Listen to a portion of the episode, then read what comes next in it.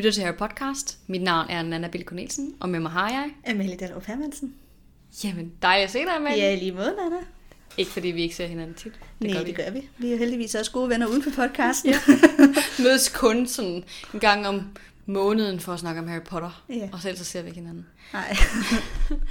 Ja, ja. men i dag der har vi jo to, pod- to podcasts. To kapitler. To kapitler. Ja, ja. Og det var faktisk lidt pudsigt, fordi vi, vi skiftes til, hvem der vælger, så man ligesom Mhm. skifter til at have et gode kapitel. Og den her gang var det mig, der skulle vælge.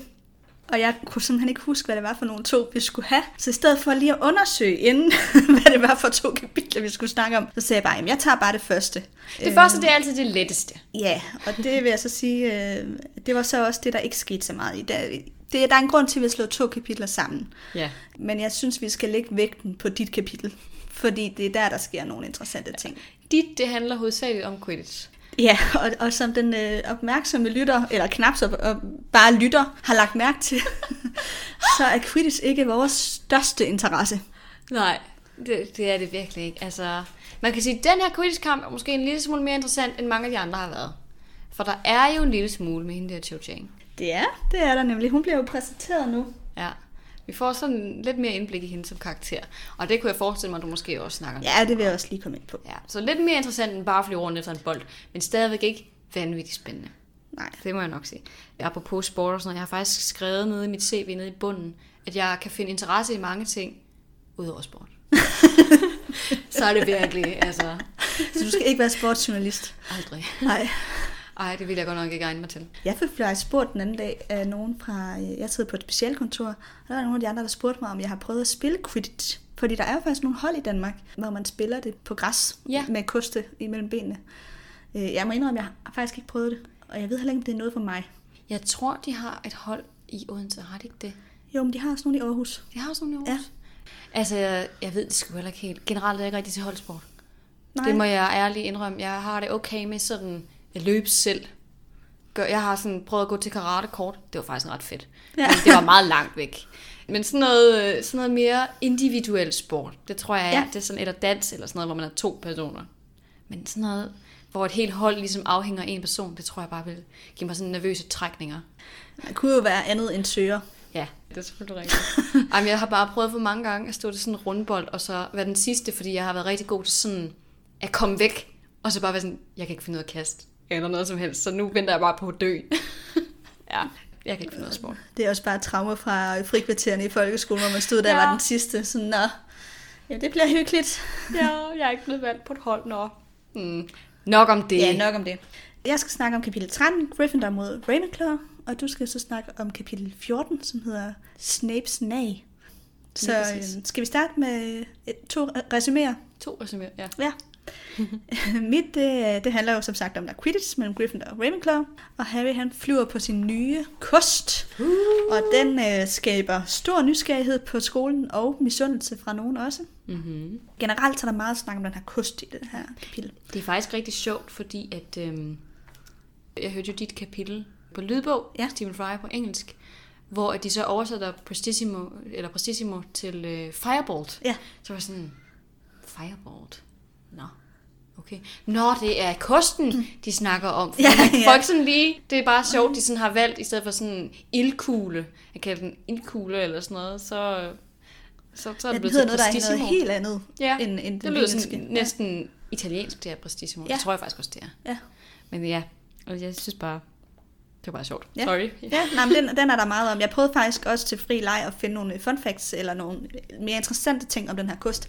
Der var ikke rigtig noget. Andet end det der med, at den har det der øh, bagpå, hvor de kan hvile fødderne. Mm. Og det får nogen til at tro... Sådan stigbøjler. Ja, lige præcis. Og det har fået mange til at tro, at kosten i virkeligheden er øh, lavet til målmænd. Mm. Hvor at det er ret godt at kunne øh, balancere sine fødder, så man har hænderne fri fra kosten.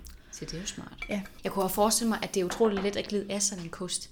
For det er jo bare en pind, ikke? Jo. Så du godt bare sådan, whoop. Det har jeg faktisk generelt undret mig over. Det kan være, der er sådan lidt... s- Nej, der er jo ikke noget sæde på den. Det, Det har være, professor Donner. Han har sådan en kost, ser vi i øh, bog 5. Ja, Eller i hvert fald i filmudgaven. Hvor han har sådan et sæde på hans kost. ja.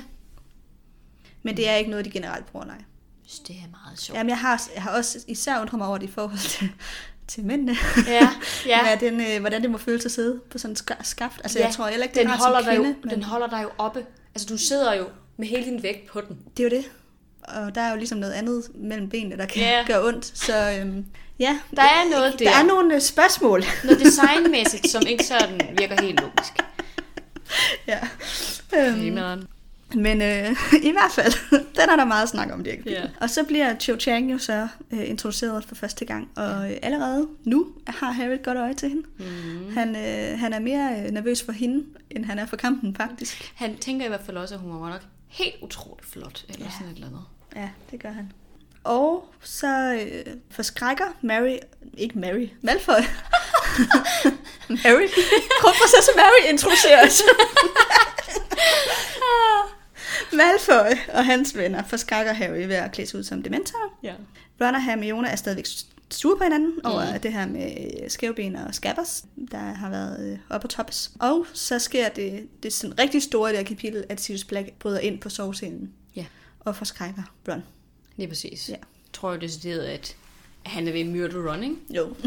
Og mit kapitel, det tager jo over lige der, hvor det, det slipper, faktisk. Og de er jo stadigvæk render rundt og er sådan lidt... Åh, hvad sker der med det her Sirius Black og Neville? Han, det, det slutter jo faktisk i...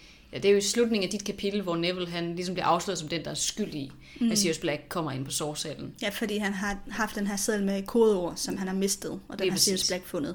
Lige præcis. Så han bliver ligesom straffet i mit kapitel. Og Ron render også rundt og er sådan... Jeg tror, hun skriver rystet, men er også meget glad for at fortælle alle den her historie.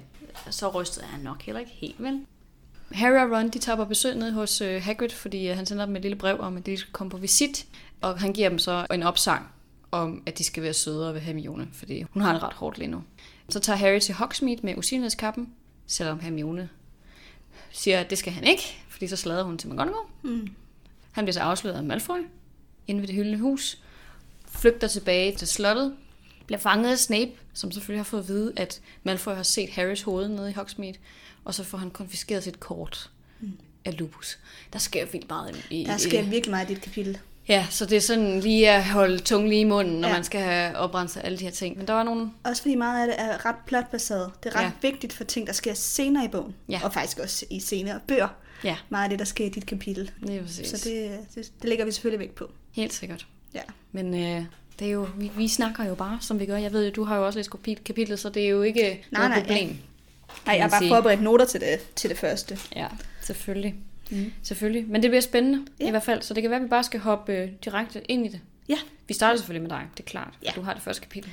og det er så vores segment, der hedder Magiske Relationer.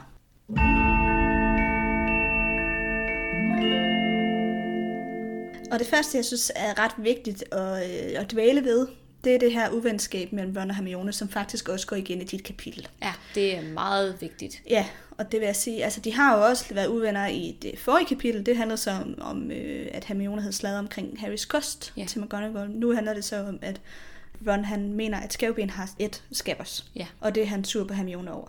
Og efter min mening, uforholdsmæssigt sur på hende over. Mm-hmm. Altså, jeg kan godt forstå, at han er ked af det, og han, skabers betyder faktisk måske også mere for ham, end han har givet udtryk for mm. førhen. Fred, han siger også, jamen, øh, du har aldrig rigtig kunne lide den rotte. Øh, Hvad er det? Hvorfor går du så meget op i nu? Hvor der, der kan man godt sådan lidt fornemme på Ron, at det, det har han faktisk. Det har bare været noget image eller noget Ja. andet, det har gjort, at han har brokket sig sådan over Ja. rotten, ikke? Det er ligesom det der med, at man kan godt sige, at ens egen søskende er træls. Ja. Men der er ikke nogen andre, der kan komme og kritisere dem og sige, Nå ja, det er jo bare bedre at være foruden. Lige præcis. Ja. Og Hagrid siger jo så også til, til Ron der i dit kapitel, jamen, altså du er sur på hende over, at hendes kat har gjort det, som katte gør. Lige Den jæger mus og rotter. Ja. Altså det, det er dens natur. Så Hagrid får også ligesom sagt, prøv her, det kan du faktisk ikke være bekendt. Mm. Der er ikke noget i det. Og Harry han holder jo også faktisk lidt med Ron. Ja. Især i, i mit kapitel, synes jeg, hvor han øh, gør meget for at opmuntre Ron. Ja. Og er faktisk ikke så opmærksom på, hvordan Hermione har det. Nej, altså jeg synes, ting er jo lidt med Harry. Han har lige været vred på hende i kapitlet for inden på grund af Firebolten. Der har han synes, hun var øh, træls, fordi hun går og blander sig i hans sager og begynder at opfå- finde problemer, som ikke findes i virkeligheden. Og det viser sig jo også, at der er jo ikke noget problem med den her Firebolt. Selvom det rent faktisk var Sirius Black, der sendte den, ikke? Men det, altså, Ja. det, det viser sig jo, at han har ret. Hun har opfundet et problem i godsøjne, som ikke fandtes. Så han har i, forhold, altså i forvejen også noget antipati mod hende. Men det, der lidt sker her, det er, at han er medløber på Rons vrede, føler jeg det som. Han har været Ja. sådan, jamen jeg tager ikke aktivt stilling, det er ikke mig, der siger nogle grimme ting til Hermione, men jeg går rundt sammen med Ron og støtter ham. Ja, han er medløber. Ja, han bruger ikke Ja. tid på at støtte Hermione, eller sige, hvordan har du det, skal jeg ikke sidde her med dig? Han sætter sig konsekvent kun sammen med Ron. Det gør han i begge vores kapitler. Ja. Og det synes jeg næsten værre. Jeg synes faktisk også, det er ret kujonagtigt. Ja. Og Hermione siger jo også til ham, du har bare taget blot side i det her. Og hvilket han jo også har. Altså, Ja. han, han synes selv, han holder sig udenfor, og han Ja. er uskyldig, for det er jo ikke ham, der siger noget Ja. til Hermione. Men han sender jo nogle ret tydelige signaler ved hele tiden at gå med Ron. Det gør han. Og Hermione, hun har brug for at få noget støtte, og det gør han ikke. Han, har, han er, er 100% ved hold Rons side. Ja. Og det er virkelig problematisk. Altså hvis man nogensinde har prøvet det, at blive valgt fra på den måde i en vennegruppe, det føles virkelig nederen. Det vil jeg ved, Ja. ja. at de fleste har. Ja. Så, og, og jeg synes, det er interessant, når Harry godt selv ved, hvordan det føles, hvorfor han så gør det. Mm. Men øh, sådan noget glemmer man jo nok. Ja. Altså jeg vil sige, Hermione er heller ikke... Altså jeg, har, jeg holder med Hermione i den her situation, og jeg, jeg synes også, det er mest synd for hende. Men jeg synes, jeg kan også godt se, at hun ikke er så god til heller at øh, byde sig ind. Ja. Fordi de gange, hun så snakker til Ron og Harry, så er det meget kritisk. Ja. Så går det på, at du skal ikke tage til Hogsmeade, fordi det er Ja. farligt, og jeg siger det til McGonagall. Og, altså sådan, hun... Øhm, Altså, det hun- kører så meget op i en spids, ja. det her. At øh, det eneste, hun kan sige, det er, når der er et eller andet nyt problem, og så pointerer hun det. Hun bliver mere og mere sur på dem, fordi de hele tiden gør dumme ting. Ja. Og det reagerer de mega negativt på, fordi det er i forvejen sådan, deres forhold er lige nu. Ja, Hun tager, bliver ved med ligesom at være kritisk og fortælle sige, det må Ja. I ikke gøre. Og hun har helt ret. Ja, ja. Nogle gange, så skal man også bare være lidt mailer i et venskab. Ja. Også selvom man er den, der har ret. Ja. Altså det har vi nok også alle sammen prøvet, at man har været venner med nogen, som har været lidt urimelige. Men nogle gange skal man også ligesom bare få tingene til at glide. Ja, og det virker ikke at sige til folk konstant, at de tager fejl, og de gør. Nej. det forkerte. Selvom du har ret, det gør ikke folk villige til at gøre, som du siger. Nej. Det gør det virkelig ikke. Nej, tværtimod så lytter folk jo nok mindre. Nemlig. Ja. Og det er det, hun ikke kan finde ud af. Det er også det, der jeg synes er lidt interessant i, i mit kapitel. nu Ja, hopper vi det er vildt fint, meget. vi lige uh, lapper over, for der, det er jo noget, der går igen Ja, her. ja. Men for eksempel det her med, hun siger til Harry, at han skal lade være med at tage til Hogsmeade. Han burde ligesom vide, at det var pisse farligt og sådan noget. Det første og sidste kapitel, da Lupus siger det til ham, at det virker som om, han forstår, mm. hvilke konsekvenser det har, at han tager til Hogsmeade. Altså, hans forældre har givet sit liv for ham, og så er han bare ligeglad. Han, vil, han skal bare ned i Sonkospøj og skæmt og på slik, ikke? Det er det eneste, der Ja. ja. betyder noget. Snape siger det faktisk også i forhold til, det nu har Ministeriet for Magi brugt, jeg ved ikke, hvor mange ressourcer på at beskytte dig, mm. og så vælger du bare at tage til Hogsmeade og pisse det. på det hele. Det er nemlig det. Men det virker Ja. ja. først, når Lupus siger det. Af en eller anden Ja. ja. årsag, så er han... Det er fordi, han spiller forældrekortet. Ja, det gør han. Og det må jeg så sige, det synes jeg så også er, er urimeligt. Altså, Lupus spiller på, at Harry han skal være meget taknemmelig for hans liv, fordi han har haft to forældre, der offrer sig for ham. Ja. Men jeg Og- tror også, det har noget at gøre med respekt. Ja, Jeg tror, det har noget at gøre med, at han, han respekterer Lupus på en anden måde, end han respekterer mm. Hermione. Og også, end han respekterer Snape.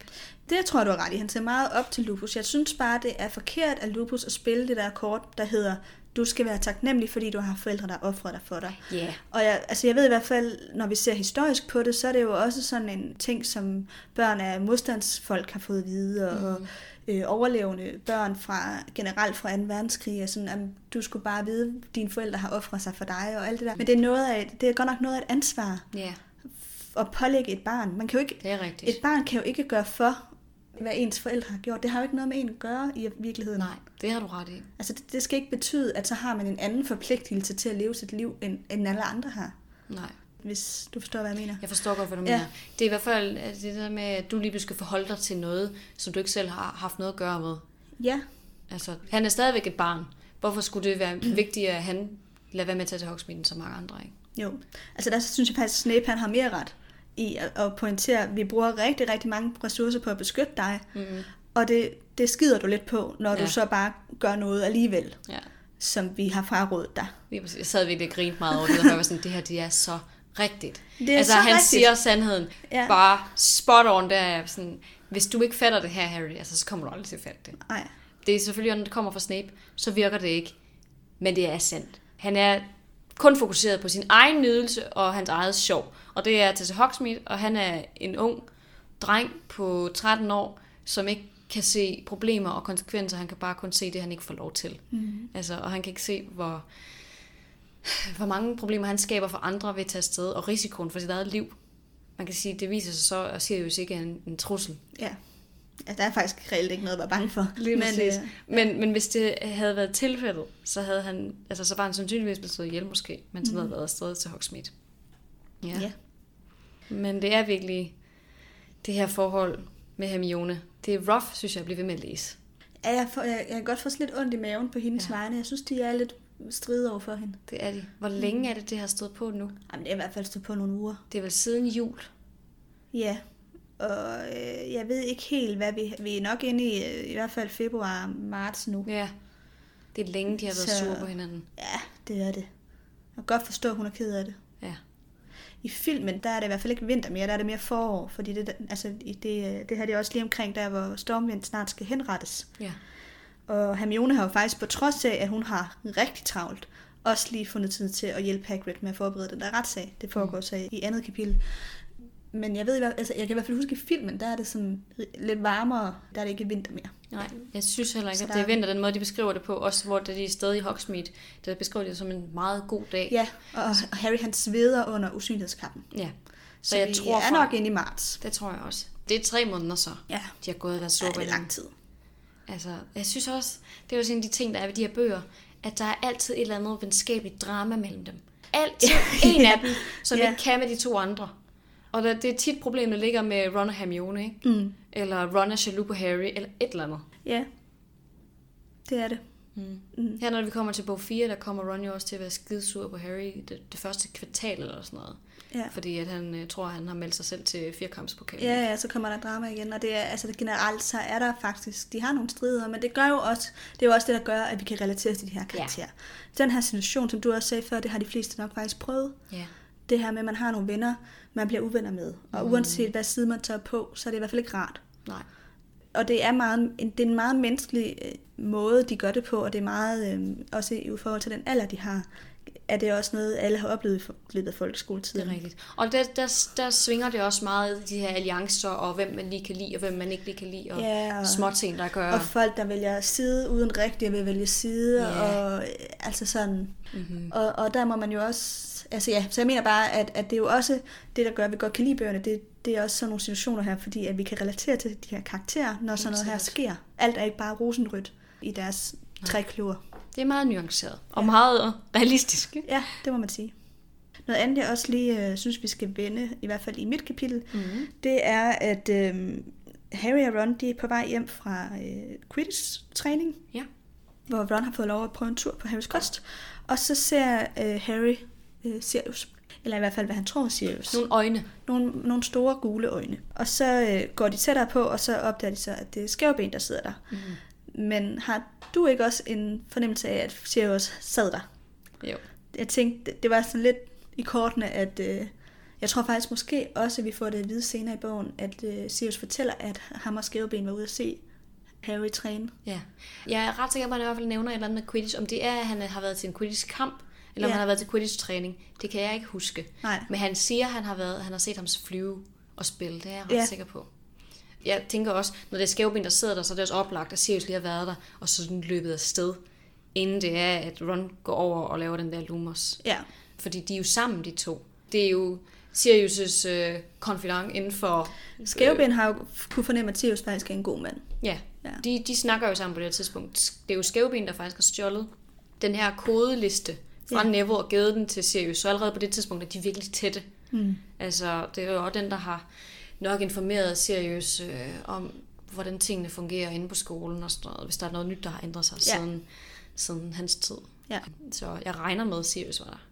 Ja, det tror jeg øh, også i høj grad. Mm. Det er bare første gang, vi får et hint til sådan lidt mere åbenlyst, at der er et eller andet mellem Skæveben og Sirius. Det er rigtigt. Det, er rigtigt. det- det har vi faktisk ikke, øh, ikke hørt tidligere. Nej. Det jeg også kom til at tænke på, det er, at det, at det har de jo faktisk heller ikke i filmen. Nej. Det er jo kun i bogen, at de to har et særligt forhold. Altså, Skævben er også med i filmen, og jeg tror også, det bliver nævnt, at Skævben har hjulpet Sirius, men jeg synes, det fylder mere i bøgerne. Ja.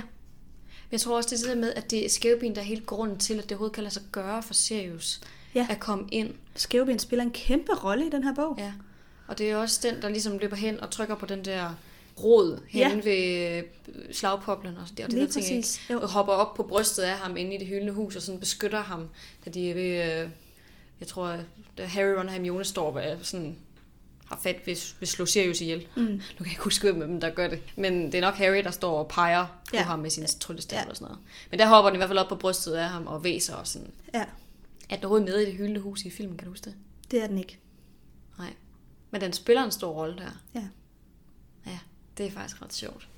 Men det er det der med, at de har skåret mange af de der sådan mindre vigtige karakterer ud. Peeves og, og skæveben, der så ikke fylder så stor en rolle. Ja. og sådan ting. Vi fik faktisk et lytterspørgsmål for ikke så længe siden, der handlede om Peeves. Mm. Det var så mere i forhold til, hvordan har, eller hvad har inspireret J.K. Rowling til, mm. til Peeves. Det jeg ikke lige kunne finde svar på. Men, øhm, men ja, det var, det var bare, at, der er faktisk nogle ret store karakterer, vi, øh, Ja, der ikke er med.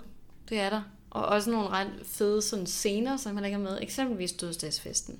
Der er ja. Ret nice, egentlig. Ja. Men ikke spiller så stor en rolle for plottet, hvorfor. Ja. de nok heller ikke har taget den med. Ja. ikke? Men, Det er så også derfor, man skal læse bøgerne. Ja, ja. 100 procent. Ja, en sidste ting, jeg gerne vil fremhæve i det her kapitel, mm. som, som også relaterer sig lidt til, til hverdagen på Hogwarts, Ja. det er humoren. Ja. Og Det er der fandme meget den af. er der rigtig meget af i det her kapitel. Jeg synes virkelig, der er nogle... Altså, jeg sad virkelig og, og havde sådan lidt en... Jeg fniste lidt for mig selv, da jeg læste. Mm. Jeg vil gerne fremhæve både Lee Jordan og øh, Fred og George i øh, kapitlet. Jeg synes, de har nogle ret klasse kommentarer. Og blandt andet, da, øh, da under kvittiskampen, hvor Lee Jordan skal kommentere på, på spillet, så har han mere travlt med, hvad Harry han gør Ja. på den her Prestissimo-kost. Og det fører sådan en ret sjov samtale øh, mellem øh, McGonagall og Lee Jordan, som vi hører, fordi Harry hører den. Ja. Så det, det, det er noget, alle på stadion kan høre, hvilket jeg synes, det gør det ekstra sjovt, at man kan, sådan, kan høre de to ind i mikrofonen. Men jeg kan lige komme med et eksempel. Det er Lee Jordan. Starten er gået, og det allermest spændende element i denne kamp er Harry Potter på sin nye Prestissimo, som nok skal give Gryffindor et forspring. Læser man dus med din kost, vil man vide, at netop Prestissimo-kosten er valgt til landsholdene i årets verdensmesterskab. Jordan, vil du så være venlig at fortælle os, hvad der sker på banen? Afbrød professor McGonagall. Det er fucking sjovt. Der kommer og også det bliver nogle flere dem der. Ja, det bliver ja. bare ved. Ja. Det er virkelig grineren. Okay, okay. Og så begynder han igen. ja. ja. Jamen, det er virkelig sjovt. Der var også mange i mit, hvor jeg var sådan, de er bare så shady. Ja. Altså, især i min, der er Snape bare sådan spot on. Ja. Med virkelig mange ting. Det er virkelig grineren. Mm. Ja, Jamen, i så fald kan det være, at jeg skal tage, tage lidt over. det synes jeg. Øhm, altså, øh, som sagt, vi har, jeg kan, det kan være, at jeg lige skal hoppe til Hermione, for hende har vi jo snakket en lille smule om Ja. i forvejen. Det, som stod særligt ud for mig i mit kapitel, det var den her episode nede ved Hagrid, hvor hun jo faktisk ikke er med. Ja, Men, øh, må det bare tale om hende. Ja, men jeg synes faktisk, det var helt utroligt rørende, at Hagrid sådan havde inviteret drengene ned, fordi først så sender han den her ugle til dem, og jeg sådan tænker, nå, hvorfor har han kun inviteret Harry og Ron?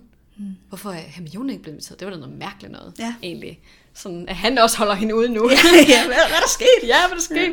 Og så, øh, så kommer de så ned til Hagrid, og så viser det jo lidt, at han faktisk har lavet en intervention. Han har sådan bagt, har lavet boller, og har sådan te Ja. stående, og sådan, sætter sig ned meget alvorligt sådan, nu skal vi lige snakke lidt om Hermione.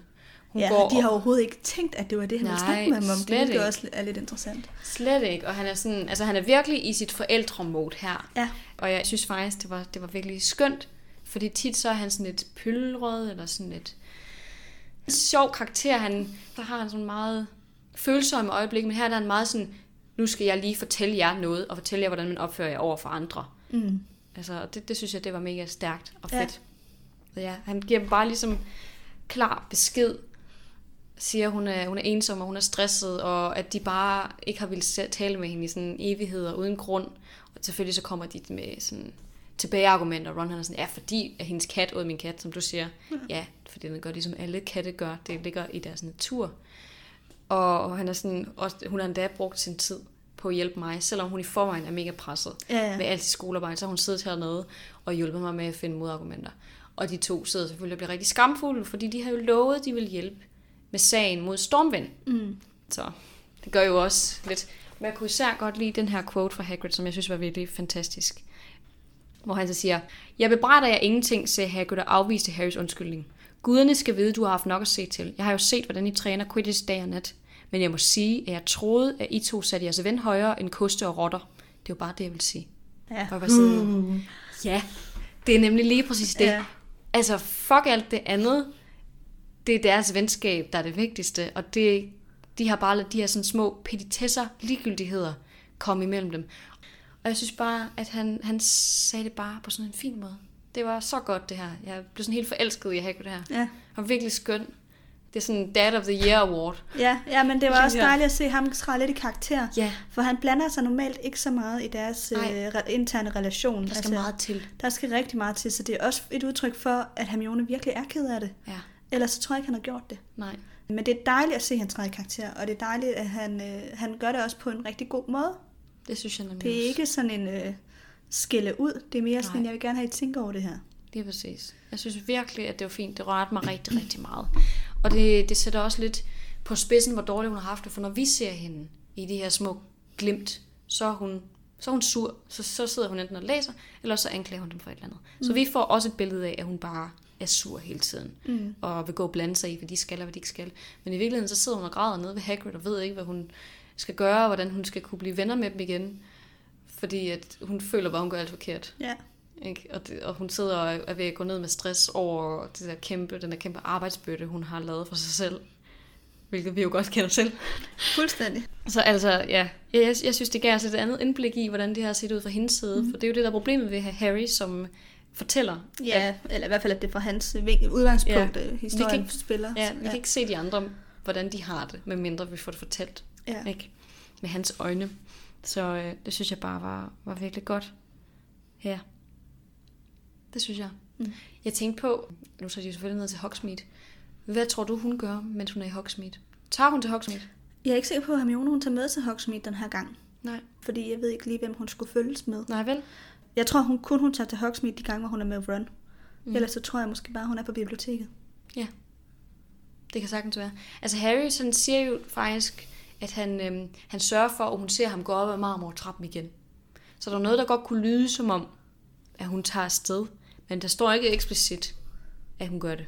Nej, vi ved det ikke. Altså, jeg tror ikke, hun gør det. Jeg tror simpelthen, hun har så travlt med alle de der lektier, Ja. at hun har ikke tid til at tage en tur til Hogsmeade. Jeg tror, hun sidder og arbejder. Det lyder faktisk også ret logisk, når hun, Øh. når hun ikke engang kan holde ud af, af feste der ved Quidditch. Hun, øh, nej, hun er ikke engang med, at de har fest i Ja.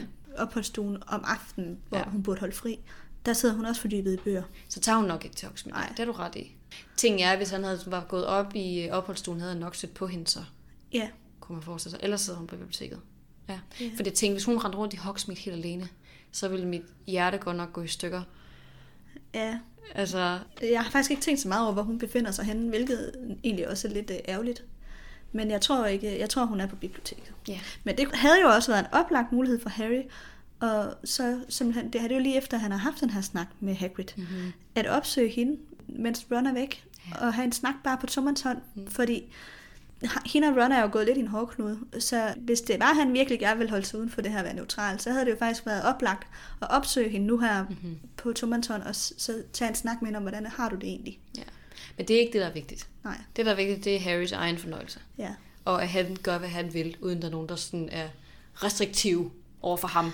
Og generelt, nu har vi snakket om, at det var godt, at Hagrid han tager den her snak med dem, mm-hmm. men de gør jo faktisk ikke noget. Det virker ikke. De handler ikke på det. Overhovedet ikke. Det bliver faktisk værre, fordi lige bagefter, da de kommer op til storsalen, eller ikke storsalen, hvad det siger, de kommer op til sovsalen og ser, at øh, de nye Hogsmeade-dato er kommet op, der ser hun jo det her med, at jeg, jeg, hun kan høre, de står og snakker om, om han skal tage afsted igen med, med usynlighedskappen.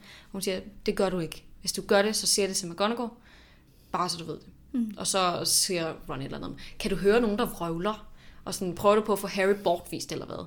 Øh, Vil du være skyld i mere den her måned? Eller sådan, han er den virkelig grov. Over virkelig strid, ja. Altså, helt vildt. Så det eskalerer faktisk kun endnu mere der. Mm. Alt det, Hagrid lige har sagt, det ryger ud af det, han rører. Og det er igen, det er den her kommunikationsstil. Det fungerer bare ikke. Og jeg tror, uanset hvad der vil ske lige nu, så, så fungerer det ikke. Det kapitel, det slutter jo faktisk med, at hun kommer op og siger, at Stormvind skal henrettes. Mm. Og det er det, der er grund til, at de begynder at tale sammen igen. Ja. For der er noget andet, der samler Ja, dem. fra næste kapitel, så er der noget, der er større end deres uvenskab. Lige præcis. Det, er- det er for småt, mm. de her petitesser. Men lige nu er der ikke noget, der kan løse det rigtigt. Ja.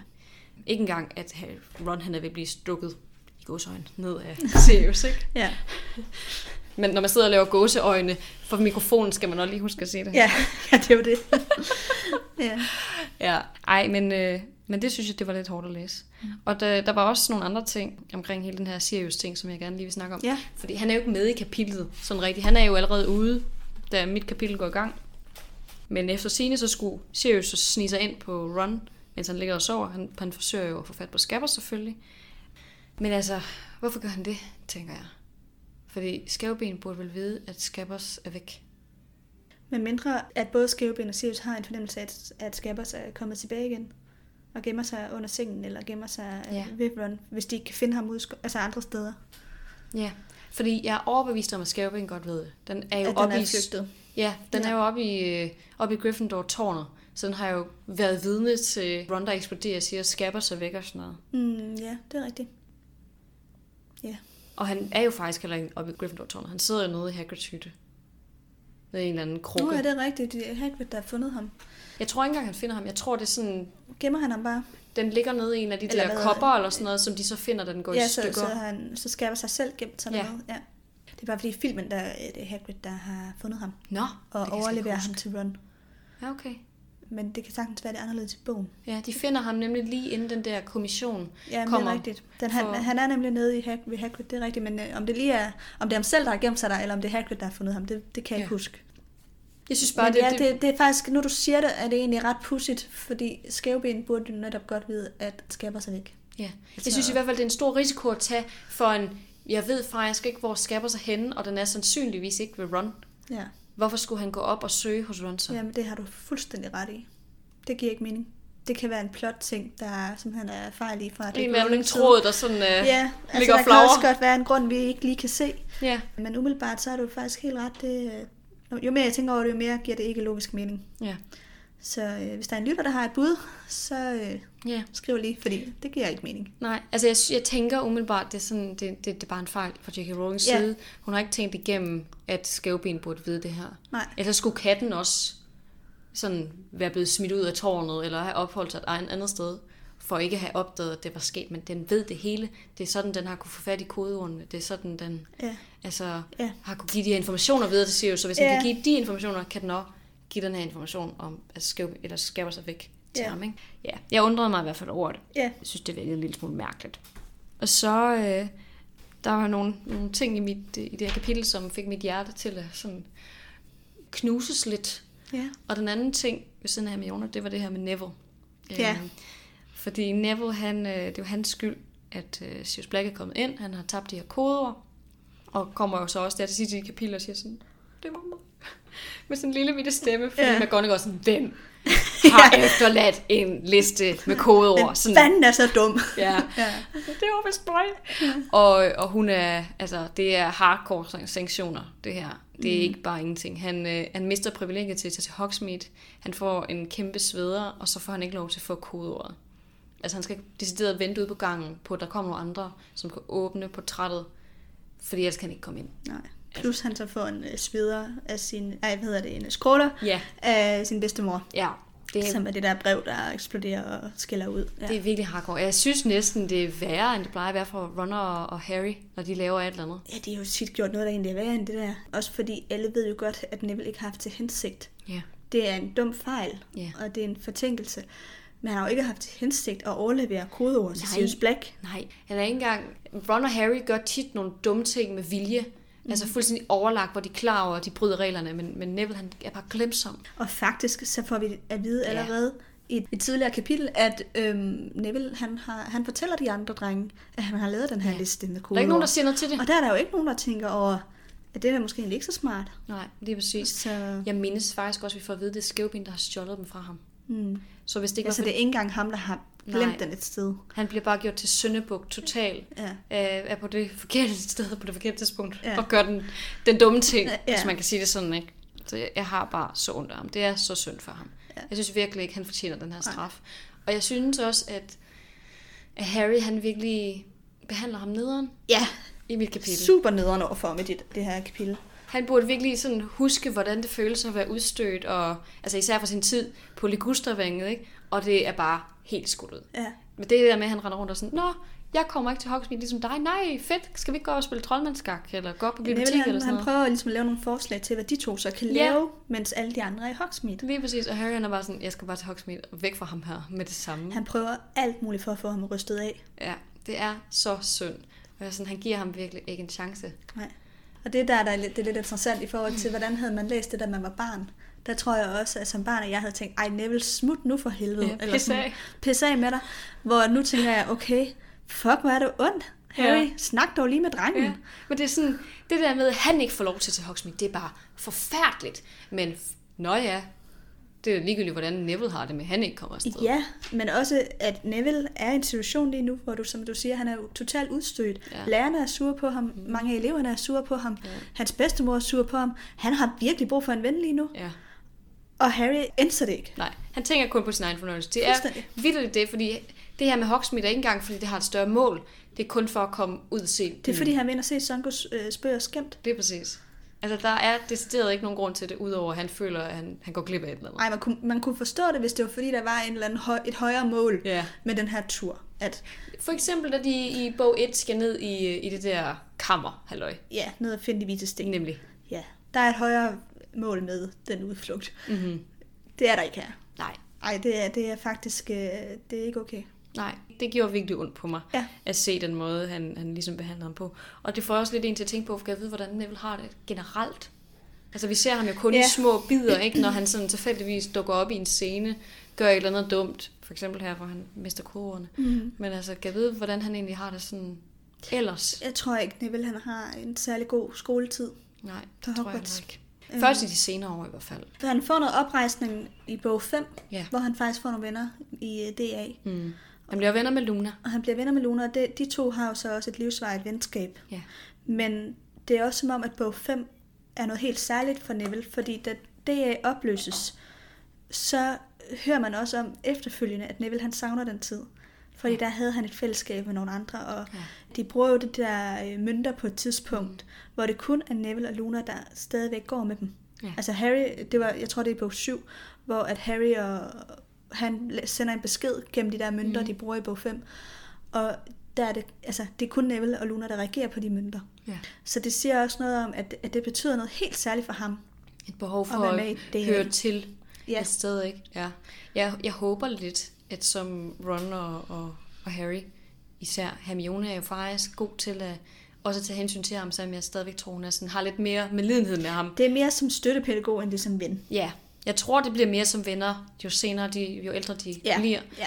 I de ja første som voksne tror jeg helt sikkert, det er mere ligeværdigt. Ja, men jeg, jeg håber, at Harry og Ron fortryder den måde, de har behandlet ham på. For de har bare set ham som sådan en eller anden...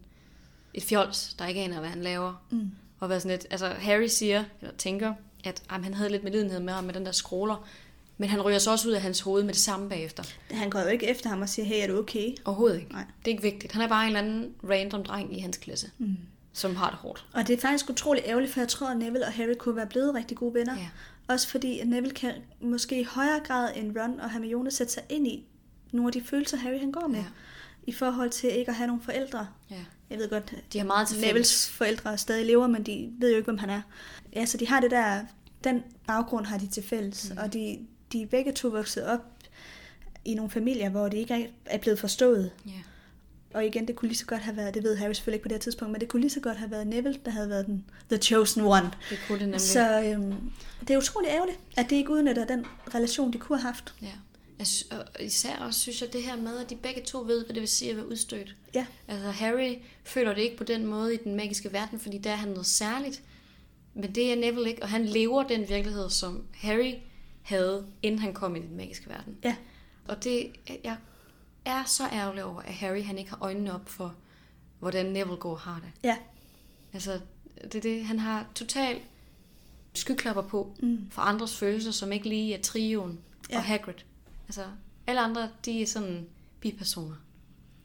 Og det, det går ondt på mig, det ja. Må jeg sige. Men de bliver ældre, og de lærer, men lige i den her bog, der er de ikke så bevidste om andre. Nej.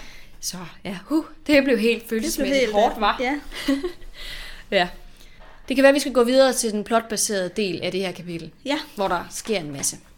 Fordi Harry, han, øh, han kommer jo ned i den her enårede heksestatue og tager til Hogsmeade igen. Det her. Vi har jo været med en enkelt gang før, ikke om den her gang. Men øh, han tager sig afsted til Hogsmeade igen med sin usynlighedskappe og render rundt der. Jeg forestiller mig, det må have set ret mærkeligt ud, at Ron bare går sådan selv. Og bare sådan stener. Ja, Han må virke sådan lidt ensom også. Altså på dem, som som ser det. som ser det. Jeg kunne lige forestille mig den her scene nok er lidt sjov. Men de kommer så øh, ind og besøger det her posthus med uler, kommer ind i Sonkos spøjer skæmt, køber en masse ting der. Hvilket også er grunden til, at øh, Snape han er sådan, haha, Ja. Øh, Busted. Busted.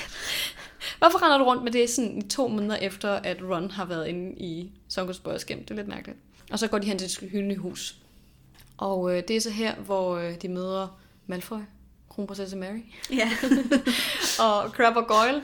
Og, øh, og Malfoy begynder selvfølgelig at provokere Ron med, øh, med stormvind, begynder at sige nogle grimme ting om det her, og Harry kan ikke stoppe sig selv i at øh, begynde at kaste mudder efter dem. Og det går selvfølgelig, som det går, og jeg tror enten Crabbe eller Goyle træder på kappen, da han sådan render rundt og kaster mudder på dem, og så ryger hætten af usynlighedskappen, og, de, og Malfoy ser så hans hoved, der bare mm. flyver i luften. De der tre drenge, de løber så væk, og så er Ron sådan, okay, du skal tilbage til slottet nu, fordi de slader 100% til Snape om, at de har set dit hoved i Hogsmeade. Og til det kan jeg så bare sige, ja, hvad fanden havde jeg regnet med? Mm. Hvorfor ikke bare lade det flyve, den der provokation for en gang skyld, og så ikke... De er bare ikke ældre. Nej, det er bare så irriterende, at de ikke kan tage sådan en åbenlys fælde, Mm. og så falder i den med begge ben. Det, har du set uh, Back to the Future? Nej. Nej, men der er hovedkarakteren. Hvis der er nogen, der kalder ham en kylling, så sådan, hvis han er på vej til sådan, gå væk eller sådan noget, sådan, ah, det her, det gider jeg ikke. Så går han væk, så er der siger, du er sådan en kylling. Så skal han tilbage og kæmpe, ikke? Og det er sådan lidt det samme, der sker her. Mm. De falder for det hver gang. Ja. Og det er sådan lidt De, de, irriterende. de lader sig provokere alt for lidt Ja. ja. Malfoy. Og han er pisse irriterende, jeg kan godt forstå Ja, ja. det. Men det, det bærer bare ikke noget godt med sig. Nej, det, gør, det bærer aldrig noget godt med sig. Det går altid ud over dem selv i sidste ende, at de hopper med på det her.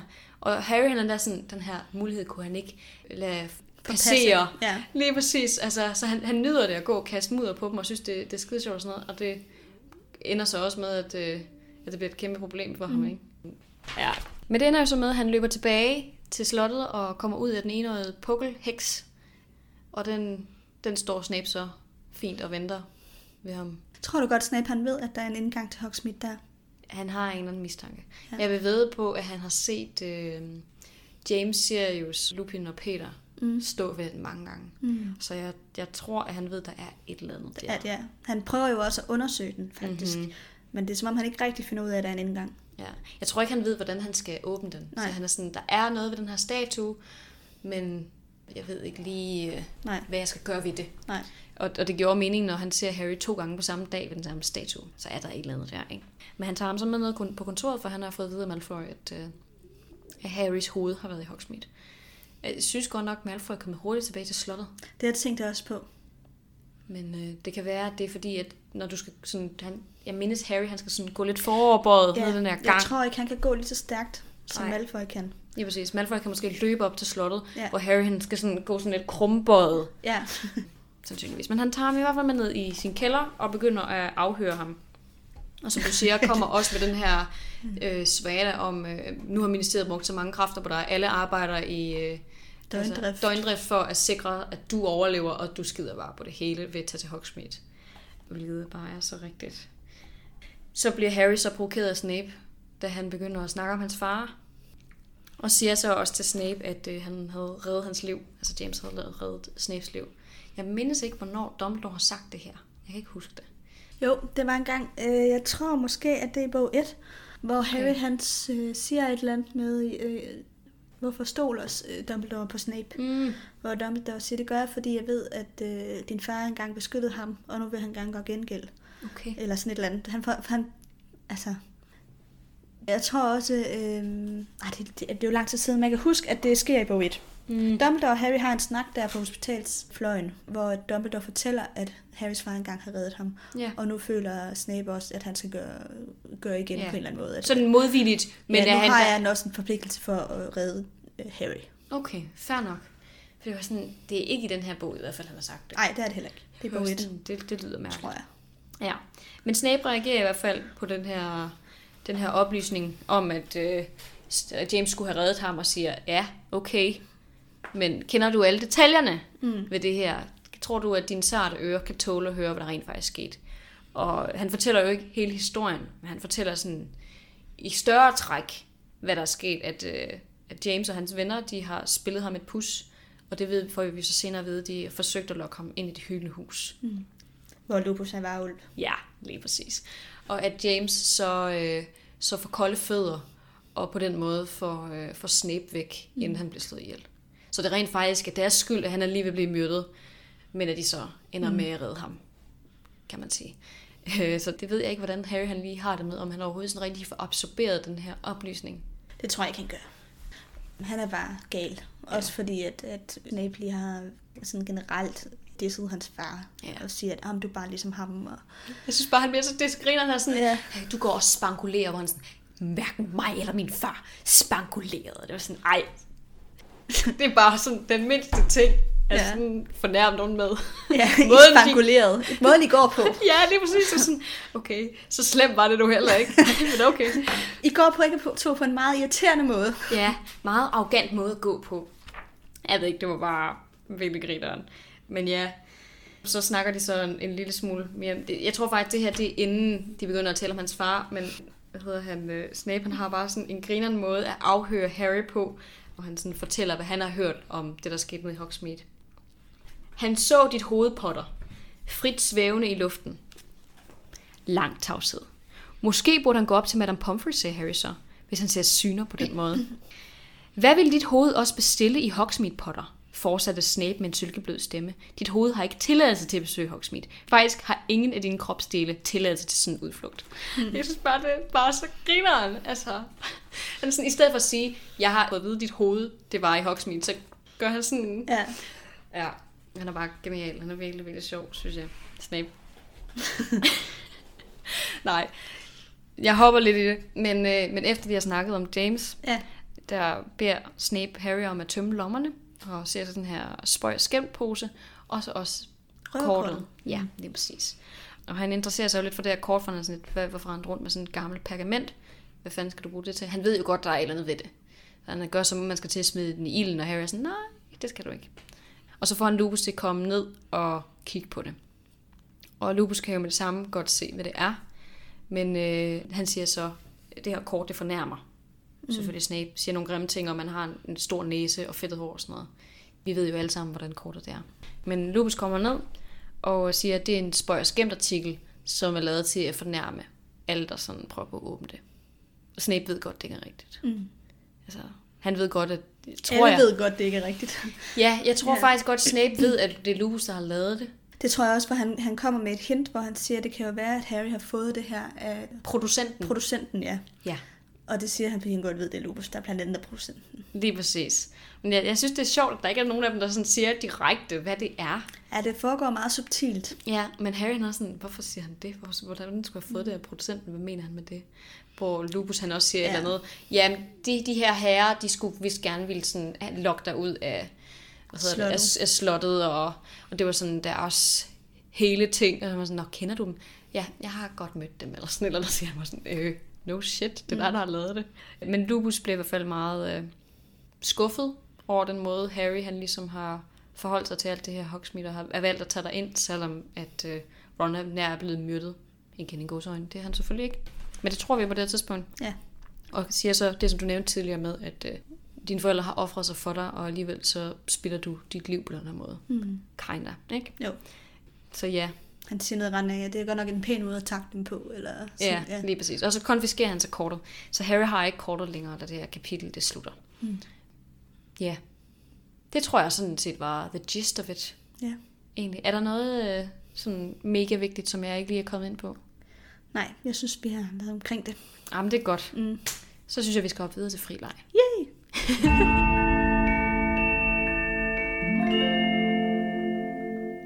jeg har, øh, jeg har lidt, taget lidt med øh, nogle fun facts og facts Ja. generelt om øh, skævben. Så nogle kedelige facts og nogle fun facts. Det hele er lidt fun facts. jeg kan godt lide fun facts. Det er bare den der omdeling Ja. i nogle facts. Jamen, jeg tror bare, det er fordi, jamen, det er fordi jeg også, øh, jeg har både noget omkring J.K. Rowlings forhold til skævben, mm. og så Mm. har jeg noget omkring bare noget om skævben. Mm. Men det, nu kan jeg fortælle, hvad det er, jeg har. Jeg kan fortælle, at uh, skævben bliver spillet af katten Crackerjack. Crackerjack. Crackerjack. Der er også øh, i perioder, hvor den bliver spillet af Prince og Pumpkin. Okay. Ja. Grineren. Så øh, øh, hende, der spiller Luna, Ivana Lynch, mm-hmm. hun har selv tre katte. Ja. Og øh, de er alle tre opkaldt efter Harry Potter-karakterer. Så hun har en, der hedder Crookshank, som er skævpind på engelsk, og så har hun Dumbledore og Luna. Fuck, hvor sjovt. Ja. Lige hendes favoritkarakter, måske. ja, det tror jeg faktisk måske, det er hendes tre favoritkarakterer måske. Øh, sidst jeg, eller den her artikel, jeg læste, der var Crookshank dog syg, så jeg ved ikke, om hun stadig øh, lever. Mm. Men hun så valgt at kalde den Crookshank i stedet for Crookshanks. Nej, Crookshanks. Okay, Ja, ligesom i bogen. fair nok. Det er sådan en Crookshank. Og så, øh, så prøvede jeg at undersøge, om Hermione og Skæveplæn egentlig altså, også var sammen som voksne. Mm. De blev jo skilt ad, da Hermione hun skal ud og rejse rundt med Harry og Ron på deres telttur. Ja. Eller hvad man kalder det. Og Udflugt. Under, udflugt. Og under krigen, der gemmer Skæveben sig. Ja. Så øh, vi ved i hvert fald, at Skæveben overlever krigen. Mm. Og det gør Hermione jo også. Så det kunne godt... Altså, men jeg har ikke kunne finde svar på, om man altså, med sikkerhed ved, at de to finder sammen Ja. igen. Det, det ved jeg ikke. Øh, men der er mange, der håber det og tror det. Det virker da sandsynligt. Det virker sandsynligt, med mindre at Skæveben simpelthen bare går egne veje. Ja. Det er en rimelig altså, individuel kat. Den er knyttet til Hermione, den er knyttet til Sirius, men den er ikke på, altså, men den er, den er også meget selvstændig. Ja, det er den. Men jeg kunne nu godt forestille mig, at den efter noget tid finder tilbage til hende. Ja, At den sådan kommer tilbage, især når hun bliver minister for magi, og ikke øh, farer så meget rundt. Måske farer hun netop meget rundt, når hun bliver minister for magi. Men jeg godt ja, forestille man kan mig, godt forestille sig, at den bor hjemme ved hende. ja, ja, eller ligger på sådan hendes skrivebord, når hun sidder og laver nogle vigtige ting. Ja. Det kunne jeg, det billede Men jeg godt tror i så fald, at det er Skævebenets valg. Ja, det tror jeg Jeg også. tror, det, så er det fordi Skæveben gerne vil være sammen med Hermione, og ikke, og ikke så meget omvendt. Ja, det tror jeg rigtigt. Jeg kan fortælle, at øh, J.K. Rowling har haft lidt to forskellige slags inspirationskilder til Skæveben. Mm. For det første, så, øh, så boede hun på et tidspunkt i London, hvor hun arbejdede i slutningen af 80'erne. Mm. Altså lige før, at øh, bøgerne begyndte at komme ud. Ja, lige før. En del år før. Det Inden hun begyndte at skrive dem. Ja, inden hun begyndte at skrive dem. Og, øh, og der arbejdede hun et sted, hvor at hun på den anden side af gaden hver dag så en orange kat, som lignede skævben. Mm. Den havde også sådan et ansigt, der lignede, at den var blevet mast. Og hun, Skævben øh, hun er allergisk over for katte, så hun mm. rørte aldrig ved den. Men hun så den hver dag, og det var sådan en kat, der var meget altså sådan, sig selv. Den gad ikke at snakke med alle mulige. Og, mm. altså sådan, den var rimelig individuel. Den fik hun sådan faktisk et ret stort kærlighed til, den kat, når hun så den. Og hun kunne ret godt lide den. Så derfor, da hun så skulle bestemme sig for, at Hermione skulle have et kæledyr, som skulle være intelligent, så valgte hun, at det skulle være den kat, hun havde set der. Åh, oh, that's nice. Og så i forhold til dens navn, hvorfor den lige kom til at hedde Crookshank. Det har der været lidt det- spekulationer om, men øh, man mener, at det er fordi, at ja, J.K. Rowling hun er ret vild med nogle bestemte bøger. Blandt mm. andet Oliver Twist, mm. som er skrevet af Charles Dickens. Og man mener også, at hendes inspiration til Harry Potter, karakteren Harry Potter, også er meget inspireret af Oliver Twist, som for dem, der ikke kender det, er historien om den her barnløse dreng, der opvokser på et børnehjem, Barnløse, forældreløse. Forældreløse. Forældreløse. ja, forældreløse dreng. ja, det er noget andet. Han er forældreløs og vokser op øh, på et børnehjem mm. i England og har ikke rigtig nogen, noget voksen kærlighed i sin barndom. Og man kan godt se det der træk i Harry Potter. Så det giver god nok mening, at hun er inspireret af den historie. Mm. Men den er nemlig illustreret af en, der hedder George Cruikshank. Ah. Så det kunne godt være derfra, at hun fandt på det navn. Ej, hvor sjovt. Ja. Yeah. Så det var lige sådan... Det, Det var nogle fun Ja. Men det er det der med, en gang imellem, så prøver man på at finde et eller andet, om et eller andet element i bøgerne, hvor man tænker, gud, det kunne jo være, der var en eller anden vildt fed baggrundshistorie her. Eller J.K. Rowling har, har fortalt om noget inspiration. Jeg synes bare altid, når jeg prøver på at finde noget, så er der bare ingenting. og du finder altså sådan noget Ja. ja. fedt om den der Fort Angela. Ja. Og Ej, det var ret fedt. det var mega fedt. Og så nu med Crookshanks. Jeg synes bare, de ting, hvor jeg sådan tænker, at det kan være, der er et eller andet. For eksempel den her pukkelrykkede heks, der var sådan, lad mig lige prøve at gå ind og kigge. Står der sådan tre paragrafer, og man sådan, hvad helvede? Ja. Jamen, det er heller ikke altid. Jeg prøvede også at se, om jeg kunne finde noget om den der kost, og mm. ingenting. Nej. Bortset fra det der med de der be- fodstøtter. Ja. Jeg tror faktisk også, at jeg prøvede til det kapitel, der hed Prestissimo. Ja. Der var zero. ja. Altså virkelig ingenting. Nogle gange er man heldig, nogle gange er man overhovedet ikke heldig. Så det varierer meget, Ja. hvor meget sådan ekstra info, der er om, Ja, men om lige kan finde det også. Lige præcis. Ja. Ja. Også den der kage, som var på forsiden af det der Rolling Stones Ja. album, eller hvad det var. Den uh, Orn Petunias kage Ja. fra sådan bog 2. Ja, du finder tit nogle grinerende ting. Tak. det er glad for. God research. Ja, tak. Men det er jo det, man lærer på uni. Øhm, Og finde fun facts. det, altså, det er da en ting, man kan bruge til noget. ja, ja. Decideret overførbart research om vigtige samfundsting ja. til research om Harry Potter. Ja. Ja. ja. Hvad har du med til frileg? Jamen, jeg har en lille smule om hemmelige passager. Uh. Fordi nu, øh, nu har vi jo stødt, ind, stødt på en hemmelig passage indtil videre. Jeg tror ikke, Harry han har brugt andre, fordi alle de andre, de er vist sådan ret ubrugelige lige pt. Men jeg tænkte, jeg vil lige sådan nævne dem, fordi Ja. George og Fred, de fortæller jo Harry om det, det er, at han får røverkortet af dem. Og på røverkortet, der er der syv passager ja. ud af skolen. Der er den her statue, som Harry bruger, den enøjede heks, hvor man kravler ned i hendes pukkel og siger Descendium, slår sådan på den. Jeg elsker, der er sådan på, på, det, på kortet, når man får det beskrevet i bogen, så er der sådan en lille Harry Potter-figur, som stiller sig hen ved den, slår på, på statuen. Det er sådan en lille animeret sådan, tegneserie nærmest, tror jeg, Harry ser på kortet. Slår på den, og så siger Descendium. Ja. Det er meget grineren. Den viser, hvad man skal gøre. Ja, det er meget sødt egentlig, ja. på en eller anden måde. Og så er der passagen bag spejlet på fjerde sal, som så er faldet sammen. Det fortæller Fred og George ham, ja. Så den kan han ikke bruge. Så er der passagen øh, under slagpoplen, som går ud til det hyldende hus. Det blev selvfølgelig bygget for, øh, for Lupus' skyld. Mm. Det finder vi ud af lidt senere i den her bog. Og så er der passagen bag statuen af Gregory the Smarmy. Den tror jeg ikke, vi støder på. Nej. Og så er der tre flere, og Felix han skulle så kende de sidste fire. Så derfor, vi bruger ikke nogen af dem der. Vi bruger faktisk kun den her med puklen, og så og det den, hyldende hus. ja, det hyldende hus. Eller slagpoplen. Ja. Ja. Og så er der så forsvindingskabinettet. Det kommer Malfoy til at bruge i bog 6. Ja. Det går i stykker i en af de kommende bøger. Det er ikke gået i stykker endnu. Men Peeves ødelægger det vist, og så er der en af Slytherin-drengene, der bliver kastet ind i det. Jeg kan ikke huske hvorfor. Men jeg tror måske, der er en eller anden kamp, eller et eller andet, et eller andet der gør, at en af de Slytherin-drenge bliver kastet ind i det. Så sidder han fast inde i det i sådan en måned eller en anden måned, og kan høre, hvad der foregår i Borgen og Burks, og så hvad der foregår mm. på skolen, sådan halvt Ja. og ender så på et eller andet tidspunkt med at falde ud på et Hogwarts-toilet, mm. mens det er stykker. Men der står et forsyningskabinet selvfølgelig i Borgen og Burks, og så står der et inde i fornødenhedsrummet. Og det er jo det, Malfoy han bruger til at få dødsradisserne ind på skolen med mm. i bog 6. Så det er utrolig vigtigt også.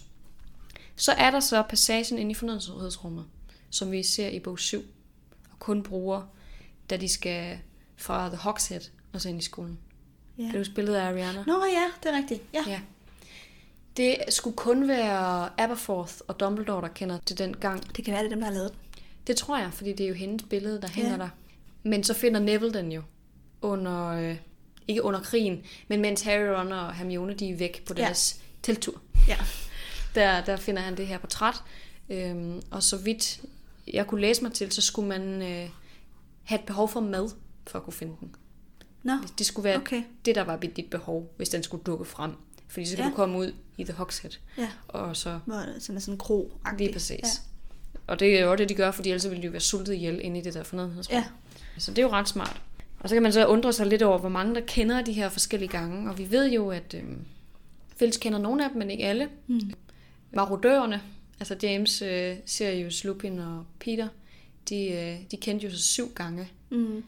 På deres tid, og nogle af dem er så blevet ødelagt. De kendte ikke gangen ned til hemmelighedens kammer, hvorfor den ikke er med på kortet. Ja, det er rigtigt. Øh. Den er ikke med. De kendte heller ikke Arianas billede, som også har hængt der på det tidspunkt, er jeg ret sikker på. Ja. Fordi Dumbledore har alligevel været rigtig Ja, det må længe. det have gjort. Det er heller ikke sikkert, at de kendte fornødenhedsrummet. Nej, det er det faktisk ikke. Jeg ved faktisk ikke, om fornødenhedsrummet er på kortet. Nej, Harry opdager det vel egentlig øh, også, fordi der er nogen, der forsvinder. Altså, han er, er det ikke, fordi han ser Malfoy? Og så lige pludselig er Malfoy væk. Jeg tror, han kender det inden da. Fordi Malfoy, han gør okay. det der i bog 6. Nå, er det rigtigt, han, de bruger det jo Ja. på 5. Ja, det er korrekt, ja, så det gør Men jeg han. tror måske, Dobby får det at vide. Og, eller Dobby fortæller Harry, at der er det her rum, hvor man kan Det er gå rigtigt, forbi. ja. Og så har øhm, Dumbledore han har også nævnt det på et tidspunkt, hvor han siger, at han står op om natten, og så finder han lige et rum fyldt med natpotter, fordi han skal tisse. Det er rigtigt. Ja. Og jeg, jeg er ret sikker på, at Dumbledore godt ved, at Dumbledore kender godt til det rum. ja, Det gør han. han er godt bevidst om det. Så kender Dumbledore selvfølgelig godt til øh, nedgangen ved slagpoplen. Ja. Fordi han har været med til ligesom at få den lavet. Det gør Madame Pomfrey også, og det gør, er der nok også et par af sådan lærerne, der mm. gør. Men den er selvfølgelig mega svær at bruge, fordi slagpoplen er jo pretty crazy. Men den enårige heks er der jo ikke så mange, der kender. Nej. Det er faktisk kun Lupus, og så måske Snape, som du siger. Og så Fred og George. Og, Og så Fred og George, ja. Men det kan undre, at Lupus ikke får sat nogle sikkerhedsforanstaltninger op ved Ja. statuen, når Ja. han godt ved, at, den, at Sirius faktisk kender den. Ja. Det er rigtigt. Det er egentlig lidt underligt. Det er nok sådan, Sirius er kommet ind. Det tror jeg. Ja. Jeg kan ikke se, hvordan han ellers skulle være kommet ind. Harry og Ron nævner jo faktisk også i uh, kapitlet, at det kan vide, om Sirius har brugt en af de her indgange mm. til at komme ind på slottet. Ja. Og om de burde sige det til nogen. Ja, og så siger Ron, at men han kan ikke have brugt den der indgang med den enårige heks, fordi så skulle han jo være kommet ind igennem Candice-baronen. Ja. Og så ville han jo have opdaget det. Det kan han jo sagtens. Ja. Jeg Når tænker, Harry kan snige sig forbi, så kan Sirius sgu da også. Ja, og han kan endda være en hund. Så. Ja. jeg tænker, at han har snedet sig ind som hund i løbet af dagen, og så måske har gemt sig nede ja. i det der kælderlokale, indtil det er blevet så sent, at han tænker, okay, nu kan jeg godt gå ind på skolen, og så har han snedet sig ind igennem. Hvornår er det, Lupus finder ud af, at Sirius er god? Det tror jeg faktisk først, han gør i det hyldende hus. Eller opdager han, at Peter Pettigrews navn også står på kortet? Ja, altså i filmen, der finder han jo ud af det, fordi Harry han fortæller, at han har set Peter Pettigrew på kortet. Ja. Og så går det op for Lupus, at så er der noget galt, for kortet lyver ikke. Ja. Men det er jo ikke sket endnu, så, så derfor, altså ud fra den logiske tankerække, så burde Lupus jo sådan set også have sat nogle, øh, nogle foranstaltninger øh, foran det der pukkelhårede heks. Mm. Altså, jeg er ret sikker på, at indtil videre ved han i hvert fald ikke, at Sirius skulle være god. Nej. Ellers ville han heller ikke have sagt det her med, at Harry han sætter sit liv på spil ved at tage ned i Hogsmeade. Der er noget, der siger mig, at han først finder ud af det, når Ja. han møder Sirius, men jeg kan vitterligt ikke huske det. Så bliver vi også overrasket. Jeg kan heller ikke helt huske det. Nej. For jeg er ikke sikker på, at det er lig- i bogen er ligesom det er i filmen. Nej. Altså, Ja, det er det jo ikke, fordi så Jamen- havde vi jo hørt, så havde han fundet ud af det nu. jeg mindes, at det, der sker, inden de tager ned i det hyldehus, det er, at øh, Lupus ser alle de her folk på vej ind i det hyldende hus på kortet, følger efter dem, og så kommer Snape selv og ser det på kortet, som er åbent inde i øh, Lupus' kontor. Og ej, jeg tror faktisk, han opdager det før det. Men det kan godt være. Jeg ved det sgu ikke. Jeg kan... Ja. Det må vi se. men jeg, jeg ved ikke, om han ved det her med Peter, men Nej. det, jeg, altså, jeg mindes ikke, at Harry han har adgang til kortet, før efter alt det her sket nede i det hyldehus. Nå, nej, det? nej han, fra nu af får Harry ikke det kort, før Nej. at bogen er ved at være slut. Men han har vel ikke set Peter Pettigrew på kortet så? Ha- Harry? Ja. Fordi han er, så vidt jeg husker, har han ikke nævnt Peter Pettigrew. Nej. Jeg tror ikke, han har set ham. Nej, det er fordi, jeg blander sammen med filmen, hvor han ser ham på Mm, kortet, men det ja. gør han jo ikke i bogen. Det må han ikke have gjort, så hvis han ikke har adgang til kortet længere i hele den her bog, så når han ikke at få ham set. Det tror jeg ikke. Nej. Nej, det gør han nok ikke. Eller det gør han ikke. Mm. Han opdager først, at han lever nede i det hyldende hus. Så. Ja, det tror jeg. Ja. Sjovt. ja, der har filmen altså lige lavet nogle plot øh, ændringer. Ja. Det giver måske også, det gør det måske lidt nemmere potentielt at gøre det sådan. Det ved jeg ikke. Men jeg synes i hvert fald, at det er interessant, at Ja. han ikke har valgt at dække den til. Det har du ret i. Der er endnu en, øh, en forklaring, vi ikke har. Ja. ja. Jeg tror måske, det er sådan lidt noget næsten nostalgi, at man er sådan, ah, det er sådan en rest af min ungdom, og det var en hemmelighed, vi havde sammen, og hvis jeg fortæller det nu, så bliver den ødelagt. Lupus... Nå, jeg skulle lige til at sige, men Lupus ved jo heller ikke, at Harry kender den. Det var sådan set også ligegyldigt. Det vigtige er, at Sirius kender den. Ja. Ja, det burde han have gjort noget ved. Mm. Og jeg tror også, det øjeblik, han finder ud af, at Harry han har røverkortet, at han godt ved, hvor de der gange er henne. Ja, ja. Altså, han har jo kigget på det, han har jo brugt det. Ja, ja. Og han har jo nok også fået at vide, eller får i hvert fald at vide på et eller andet tidspunkt, at Harry har været nede i Hogsmeade. Så han tænker, at han har brugt en af gangene for at komme ned i Hogsmeade, ikke? Ja, ja, helt sikkert. Så han ved det jo nok godt. Så ja, det var sådan lidt det, jeg havde til frileg. Ja. Så har jeg en lille smule meta. Uh. Øhm, ikke meget, bare lidt. Men vi får nogle, nogle sjove sprogblomster i det her kapitel. Ja. øh, begge to fra Snape, hvor man sådan, da jeg læste det, var sådan, what? Hvad betyder de her ord? Og normalvis, ja. så er det ikke noget, der sådan... Altså, jeg synes, jeg har et ret godt ordforråd, men jeg kendte altså ikke nogen af dem Ej. Her. Eller sådan, nummer to, der har en ret god idé om, hvad det betyder, men, men nummer et, der var sådan, det har jeg det ikke hørt. Mm. Jeg har nok læst det i den her bog før, men bare var sådan, I don't get that. Jeg Ja. fortsætter bare.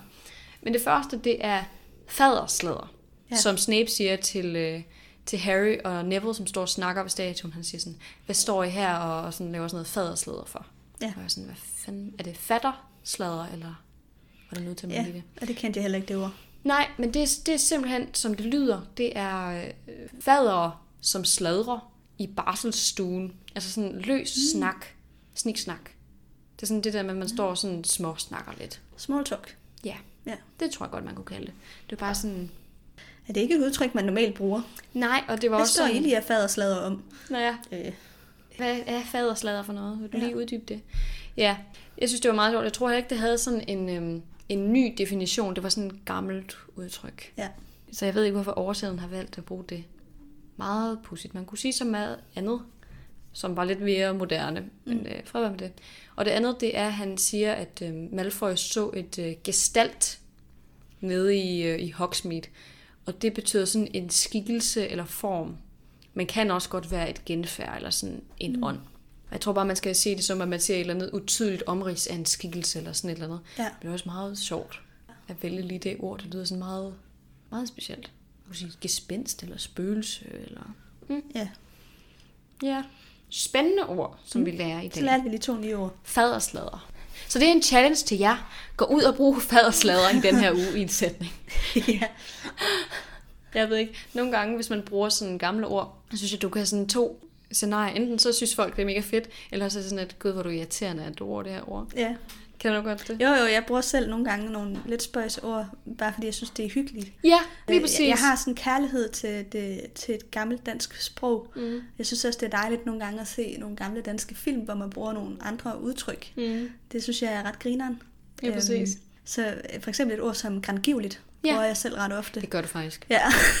Det har jeg ikke tænkt over, men det er rigtigt. Ja. Kongiveligt, det siger du ret meget. ja. Mm. Ja, jeg synes også, det er lidt hyggeligt, men der er nogen, der bliver sådan meget sådan, ej, gider du godt lige. Men det skal jo heller ikke for at være lyde klog. Det er ikke det, det handler om. Det er bare fordi, der er sprog er dejligt. det er bare fordi, at det danske sprog har nogle rigtig smukke ord, mm. som vi desværre øh, glemmer. Ja, bare ikke lige fader og slader. Nej, ikke lige faderslader. Det, vi det gør ikke noget. Det er jo ikke noget, der bliver brugt. Det lyder helt tårligt. Mm. Der var lige Der var lidt andet. Ja. Jamen, det er mere... Øh, er det ikke lidt sønderjysk? Jo, det tror jeg faktisk. Tårligt. Tårligt. Ja. Mm, eller dof, det er sådan lidt mere tysk. Ja. Tysk sønderjysk. Jeg var jo til øh, en fest nede i Padborg ved dig, Mhm. mm. hvor at din øh, kusine også lærte mig et ord, jeg ikke lige kendte før. Ja. Jeg skulle ikke lige huske, hvad det var. Jeg tror, det var sådan et wake-up call for jer alle sammen lige at, at komme ned. Der var i hvert fald lige et par gange, hvor jeg skulle sige, undskyld, kan jeg lige få den på rigsdansk? Altså, Vil du lige, lige- gentage? altså, jeg kommer jo originalt selv fra Kolding, så det, der er noget øh, sønderjysk, jeg godt kan forstå, men, ja. øh, men sådan helt ned ved grænsen, der, der snakker man ja. altså lidt mere sønderjysk, end hvad jeg er vant til. Altså, en del af min familie er sådan hardcore, sådan i yder. Ja. Så øh, der skal noget til. For øh, sådan, altså, man skal lægge en indsats i at forstå det, hvis Ja. man ikke er sådan yder selv. Så det er ret sjovt. Men det er fantastisk. Jeg kan godt lide, det kan jeg rigtig godt lide, at vi har i Danmark har nu de der har nogle områder, hvor man snakker på en anden måde. Det synes jeg er Ja. utroligt spændende. Lige præcis. Jeg havde min kæreste med til en fest på et tidspunkt øh, i København, en dåb, hvor øh, noget af min sønderjyske familie, altså det var dem, jeg var til, til fest hos, de bor i København, og min ene fætter går så fuldstændig sønderjyde, når det er, at, han At familien er samlet. Lige præcis, lige præcis. Og, og det er så også der, hvor jeg nogle gange skal være sådan, øh, hvad er det, du siger? Og så, øh, han sagde til min onkel, hvorfor kommer du i sådan noget boottøj? Og jeg var sådan, hvad fanden betyder det? Hvad er det, du står og siger? Nej, men det, det, det betyder, at han kommer, altså hans tøj ligner bundetøj. Nå, bundetøj. Ja, ja okay. sådan noget buntøj. Ja, okay. Ja. øhm, ikke jeg selv udtaler særlig godt. Jeg har heller ikke trænet i sønderjysk. Men min kæreste Daniel, der, han var sådan, sagde til mig senere på aftenen, jeg tror, jeg forstår sådan 20 procent af det, din fætter siger til mig.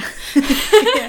Så det er også bare op og bakke? Smile and wave. Når man står og har en samtale med folk, og sådan hovedsageligt snakker med dem, Ja. og det er decideret kun 20 procent, du fanger, ja. det er virkelig grineren.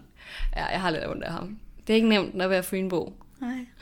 Da jeg gik på efterskole, der var vi øh, elever fra hele landet. Mm. Så der kom jo også folk med forskellige dialekter. Ja. Og der, øh, der lavede vi faktisk en dialektklub, Okay. hvor at vi så øh, hver uge, så skiftes vi til, at så var der en ny fra en ny egensdel i Danmark, som øh, lærte os at tale på nordjysk. Ej, eller fedt. meget, meget fyn. Altså sådan, hvor man overdrev det lidt, ikke? Men, Mhm. men så, så skulle vi snakke ekstremt fynsk, eller ekstremt sønderjysk, eller bornholmsk, eller Mm. meget københavnsk, eller sådan. Øh, Ja. Det var simpelthen så sjovt. Det havde vi bare nogle ret gode øh, samtaler Ja, med. det kan jeg godt forestille mig. Ja. Altså jeg vil sige personligt, jeg har virkelig dårlige ører for dialekter af en eller anden årsag. Jeg har meget svært ved at placere tit, hvor folk de lige kommer fra, hvor der er en eller anden siger, du er fra Amager, eller. Ja. fra Midtjylland, eller fra Vestjylland, eller noget sådan. Jeg kan bare høre, at det er noget andet. Ja, Med mindre det er meget tydeligt sådan karikeret et eller andet. ja, Så ellers så har jeg sådan, ja, jeg ved det ikke helt. Jeg, jeg ved, hvad sønderjysk er. ja. Men sådan alt andet er sådan, ja... Jeg tror, det er sådan bo i Aarhus, hvor folk de har sådan en lille smule Der er meget blandet dialekter, Ja. ikke? Ja. Så er man ikke selv så opmærksom på det, men mm. det var først, da jeg flyttede heroppe, at jeg blev klar over de ting, som jeg selv siger, som er sådan meget sønderjyske. ja, du kommer der nogle gange med lige sådan et udtryk. Ja, ja sådan, der er sådan nogle små ting i hvert fald, hvor jeg er sådan, nå gud, det anede jeg ikke. Da jeg flyttede op, der, der troede jeg sådan at sige, hvad klok, det var sådan standard. Mm. Og det er det bare ikke. Blev Nej. rettet mange gange, af sådan, hvor folk sagde, du skal sige, hvad tid, Ja. eller hvornår, og sådan, nej, det hedder hvad klok. Ja. ja. Nej, men, øh, men, men sådan nogle små ting, det synes jeg, det er meget pudsigt. Så bliver man selv opmærksom på sine, sine huller, eller mm. de sjove ting, man gør, når Ja. man møder andre, der gør noget andet. Ja. Men sikkert en sjov snak om sprog, vi lige fik Ja, der. det var lige et sidespor, Ja. men, øh, men det, ja. Så har vi lidt ulepost. Ja. Vi nåede jo ikke i sidste uge, nu synes jeg, øh, jeg synes godt lige, vi kan nå det i dag. Ja. Vi har fået et spørgsmål fra Ida, som spørger, øh, hvorfor vælger J.K. Rowling, at Hermione bliver minister for magi? Kan det være for at vise, at man som kvinde med feminine værdier også kan opnå de ambitioner, man sætter sig i livet? Er det et form for feministisk statement, at Hermione får den position? Er spørgsmålet. Ja, altså jeg vil sige, vi møder jo ikke nogen kvindelige ministre, mens, altså sådan statsminister i gåsøjne, minister for magi, mens øh, vi følger bøgerne, men vi Nej. ved jo, der har været en del kvindelige minister for magi inden det her. Mm. Hun er ikke sådan groundbreaking på Ej, hun er den ikke måde. den første kvinde Nej. i ministeriet for magi. Det er hun nemlig ikke. Men jeg tror da helt sikkert, at det godt kunne være en feministisk tanke, der er slået ned i J.K. Rowling og være sådan. Også det her med, at hun har ambitioner, hun har drive, hun har intelligensen til det. Hvorfor skulle det ikke lige være hende? Mm. Hun er helt klart den, der er mest oplagt til at blive minister for magi, vil jeg sige. Ja, jeg, altså jeg må sige, jeg tror, det handler i hvert fald om mere end at J.K. Rowling vil vise, at kvinder kan og bør få magtpositioner. For det tror jeg helt sikkert, J.K. Rowling går ind for. Det ved jeg, hun går ind for. Men, men øh, jeg tror også, det handler om, at Hermione bare er dygtig. Ja, altså, Jamen, det er nemlig det, jeg mener. Ja, at det hun var sådan- ikke blevet minister for magi, hvis ikke det var, fordi hun havde evnerne for Nej, det. hun har drive igennem hele bøgerne, det ved vi jo. Fuldstændig. Og hun har intelligensen til det. Hun er klart den klogeste på Harrys årgang.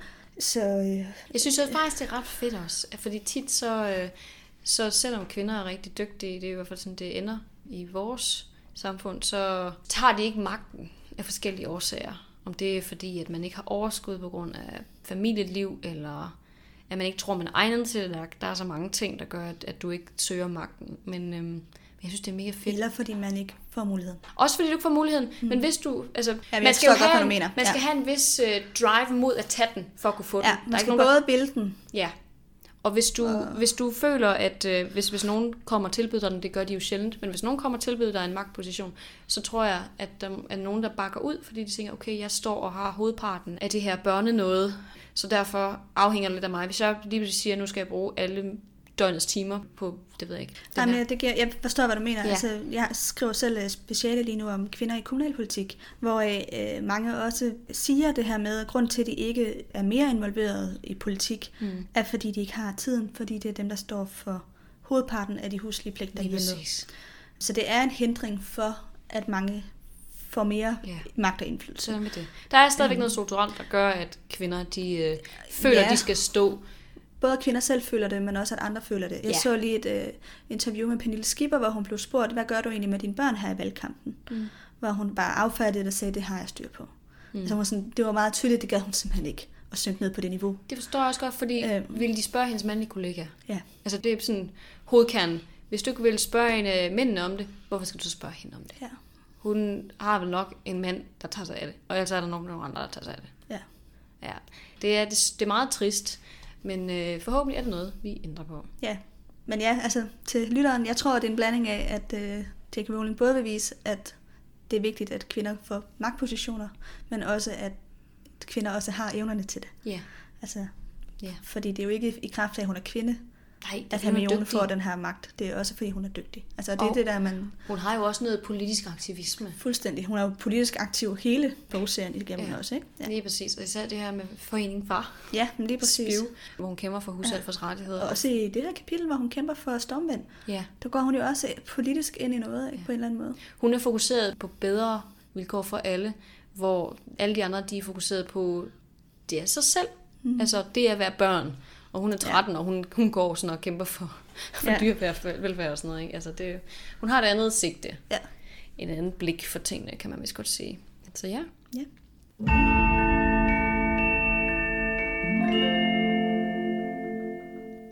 Så er det citattid. Ja. Skal jeg ikke starte? Jeg har jo øh, fra det første kapitel.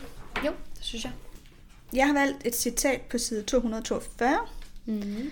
Og det er, da Harry han øh, går med Ron tilbage mod skolen, da de har været ude til øh, Quidditch-træning.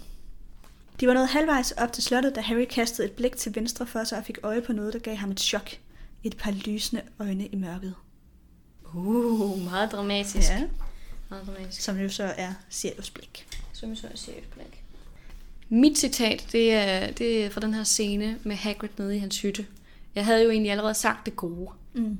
Men jeg har taget et andet med også, fordi det, det er også meget sigende, synes jeg. Det er Ron, der siger det her. Hvis hun bare ville skaffe sig af med den kat, så skal jeg nok tale til hende igen, sagde Ron vredt. Men hun bliver ved med at forsvare den. Det er helt hen i vejret, og hun vil ikke høre et ondt ord om den. Tja, folk kan være lidt fjollede med deres kæledyr, sagde Hagrid livsklogt. Ja, det har han jo ret i. Det er han jo også selv. Det er det, det, det. er, sådan, det er virkelig sådan selvindsigt, og så bare overhovedet alligevel ikke. Ja, ja. Jeg kan vide, om han tænker på sig selv der, eller om han tænker på, på andre. Det er præcis. Efter det her, der står der faktisk også, bag ham spyttede Stormvind et par ilterknogler ud på hans Ja. ja. hovedpude. Åh, Hagrid, han er bare fantastisk. Ja. Ja. Altså sådan, tit så er jeg sådan en lille smule, øhm, han er sådan lidt ikke så vigtig for, hvad der sker og sådan noget, men nogle gange så kommer han ind og er bare så dejlig, og så vigtig. Mm. Mm. Ej, det var dejligt. Ja. Livsbekræftende. ja, næste gang så øh, skal vi faktisk også snakke om to kapitler, så vi Mhm. mm. rykker os rimelig hurtigt nu. Vi er mm. Mhm. ved at være godt over halvvejs ind i, ind i den her Mm. bog. Hvad siger du, er der fem episoder tilbage så, eller hvad? Ja, det, er der er øh, en del kapitler, men det bliver til fem episoder mm. efter den her. Ej, Så, vi ja, nærmer det er os. Og det begynder jo også lige om lidt at blive rigtig spændende, fordi så sker alt det her med det hyldende hus og tidsvinder, og Ja, der kommer rigtig meget godt at snakke om. vi bliver nødt til at holde tungen lige i munden, fordi det bliver, det bliver svært. Det gør det godt nok. Ja, jeg tror ikke, der er så meget andet at sige egentlig, end sådan øh, gå ind og like os på vores nye iTunes-kanal. Ja, og følge os. Hvad hedder det? Subscribe eller Subscribe, abonnere, eller hvad man kalder præcis. det. Mm. Den gamle ligger stadigvæk derinde, men vi skal nok få den fjernet. Jeg fornemmer, at det giver lidt forvirring for nogen, at der både er den nye kanal og den gamle kanal. Ja. Men den nye kanal, det er den, hvor vores billede, eller hvad man skal sige, det, det ser lidt anderledes ud. Ja. Der står Saga Talks på. Ja, og der er også nogle flere episoder derinde, fordi de Ja. ja. nyeste episoder er blevet uploadet der. Hvis man går ind og kigger på dem, så kan man godt se, at det ser lidt Men man mere... har nok også fundet det, kan man sige, hvis man hører det her afsnit. Det kan man sige. øh, medmindre man er gået ind på Podbean. Men den gamle bliver slettet på et tidspunkt. Så ja, I må gerne gå ind og subscribe til den nye. Ja. Og selvfølgelig også give os nogle stjerner og anmeldelser. Vi læser selvfølgelig det hele og bliver altid glade. Ja. Så vil vi selvfølgelig gerne have beskeder fra jer og spørgsmål. Vi er faktisk ved meget snart at komme i bund med alle vores lytterbeskeder. Så, Mhm. mm-hmm. Eller hvad hedder det? Ulepost. Så I må meget gerne, hvis I ligger ind med nogle spørgsmål, må I gerne sende dem. Fordi så mm-hmm. tror jeg Mhm. faktisk ikke, det kommer til at gå så længe, før de bliver taget op. Vi har haft en lang række spørgsmål, hvor at nogen har været sendt for lang tid siden. Men nu, nu er vi ved at komme efter det. Så øh, I er meget velkomne til at, at sende dem ind. Lige præcis. Mm. Mm. Tak for i dag, Nana. Tak for i dag, Emilie. Hej hej!